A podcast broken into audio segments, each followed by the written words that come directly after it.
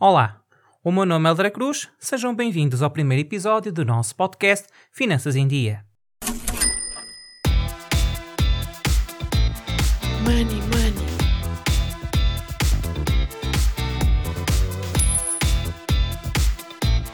Money, money.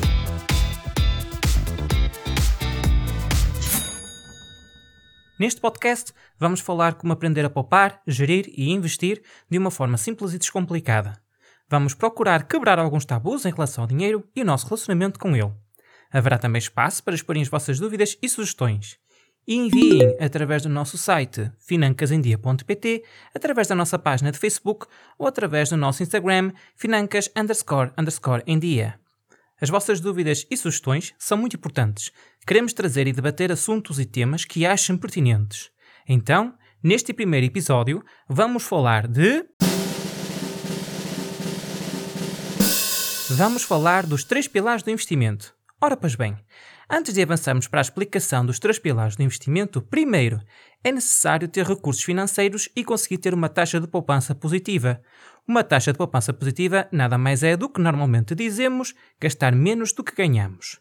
Gastando menos do que ganhamos, acumulamos recursos, e estes recursos jamais devem ser colocados, como se costuma dizer, debaixo do colchão, porque a inflação é o maior vilão do investidor e vai corroer o poder de compra de qualquer valor parado, seja ele debaixo do colchão, na conta de depósito à ordem no banco ou noutro instrumento financeiro que não bata a inflação.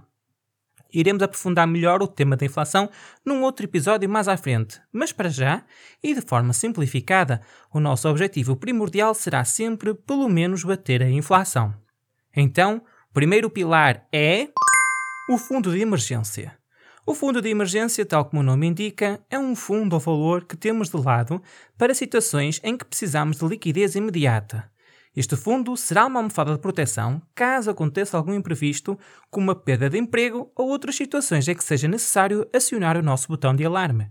Em tempos de crise, neste momento estamos a atravessar uma, a pandemia Covid-19, muitas famílias viram o seu rendimento cair e até mesmo acabaram por perder o seu emprego e fonte de rendimento à conta desta.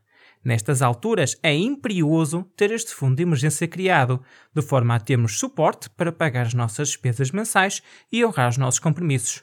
Este fundo deverá corresponder entre 6 a 12 meses das suas despesas mensais.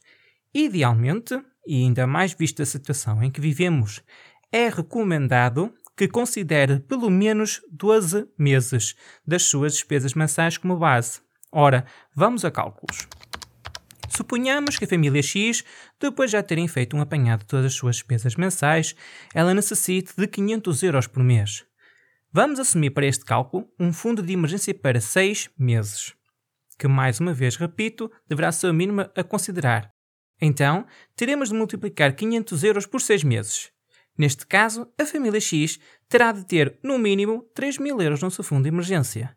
Antes de avançarmos e começarmos a pensar em investir, o nosso foco será primeiro construir este fundo, o fundo de emergência.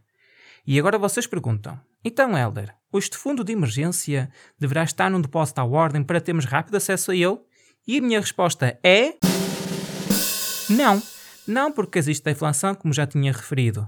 Este fundo poderá e deverá estar aplicado em algum instrumento financeiro em que seja fácil o acesso a este valor e que, ao mesmo tempo, não esteja completamente parado. Para construirmos este fundo, o ideal seria todos os meses colocar no mínimo 10% do nosso salário mal o recebemos. Feitas as contas, supomos que recebemos 1000 euros por mês de salário e queremos colocar 10% do nosso salário no fundo de emergência. Neste caso, seriam 100 euros para o nosso fundo de emergência. Alguns poderão conseguir poupar 10%, outros 20% ou mais, outros 5% ou menos, não importa. O que realmente é importante é que este fundo seja criado e que consigamos reforçar o mesmo, nem que seja 1 ou 2 euros. É sempre melhor do que não ter o fundo de emergência criado. Este fundo é a base das nossas finanças pessoais. Irá nos permitir ter mais segurança e estabilidade na nossa vida e também será importante mais à frente no que toca aos nossos investimentos. Vamos falar agora do segundo pilar dos investimentos. Investimentos a médio prazo. Depois de termos o fundo de emergência criado e com valor garantido para pelo menos 6 a 12 meses das nossas despesas mensais, podemos então avançar para os investimentos de médio prazo. Um disclaimer: dependendo sempre do seu capital para o longo prazo conjuntamente. Para este tipo de investimento estão incluídos, como por exemplo, certificados de tesouro, PPRs e entre outros. Iremos falar cada um destes instrumentos mais à frente. Muita atenção! Antes de tudo, e antes de começarmos a entrar no mundo do investimento, primeiro devemos conhecer o nosso perfil de investidor, conhecer grau de tolerância ao risco. Existem três tipos de perfil de investidor: o investidor conservador, equilibrado e arrojado. Conhecer o nosso perfil de investidor irá ajudar a definirmos os instrumentos de investimento mais adequados para nós. Neste tipo de investimento, estamos a considerar entre 20% a 40% do nosso património, obtendo retornos médios. Porém, dentro de um horizonte de tempo em que temos menores incertezas quanto ao rumo da economia, dos juros, da política, etc., podemos aproveitar taxas de juros pré-fixadas, entre 3 a 5 anos, caso a inflação e os juros estejam controlados. A alocação em termos percentuais dependerá sempre do seu horizonte de investimento, objetivos, perfil de risco e outros.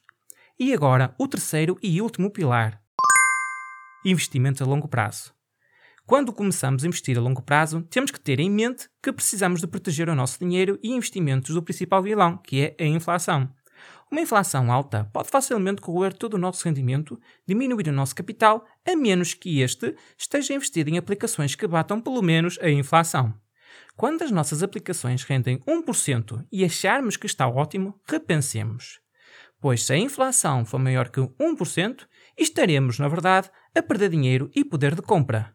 Os nossos ganhos são a diferença entre o nosso rendimento menos a inflação num dado período de tempo. Para o longo prazo, devemos focar em aplicações com maior risco, que por sua vez têm um maior retorno. Exemplo de investimentos a longo prazo: ações, ETFs, fundos de investimento, entre outros. Iremos abordar cada um destes instrumentos mais à frente e vamos entender em que cada um consiste, as suas diferenças, vantagens e desvantagens.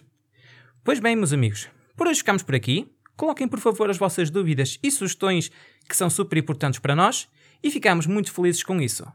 Para o fazerem, podem fazê-lo pelo nosso site financasendia.pt, pela nossa página do Facebook ou pelo nosso Instagram financas underscore underscore em dia. Aguardo por vocês no próximo episódio do nosso podcast Finanças em Dia. Money, money.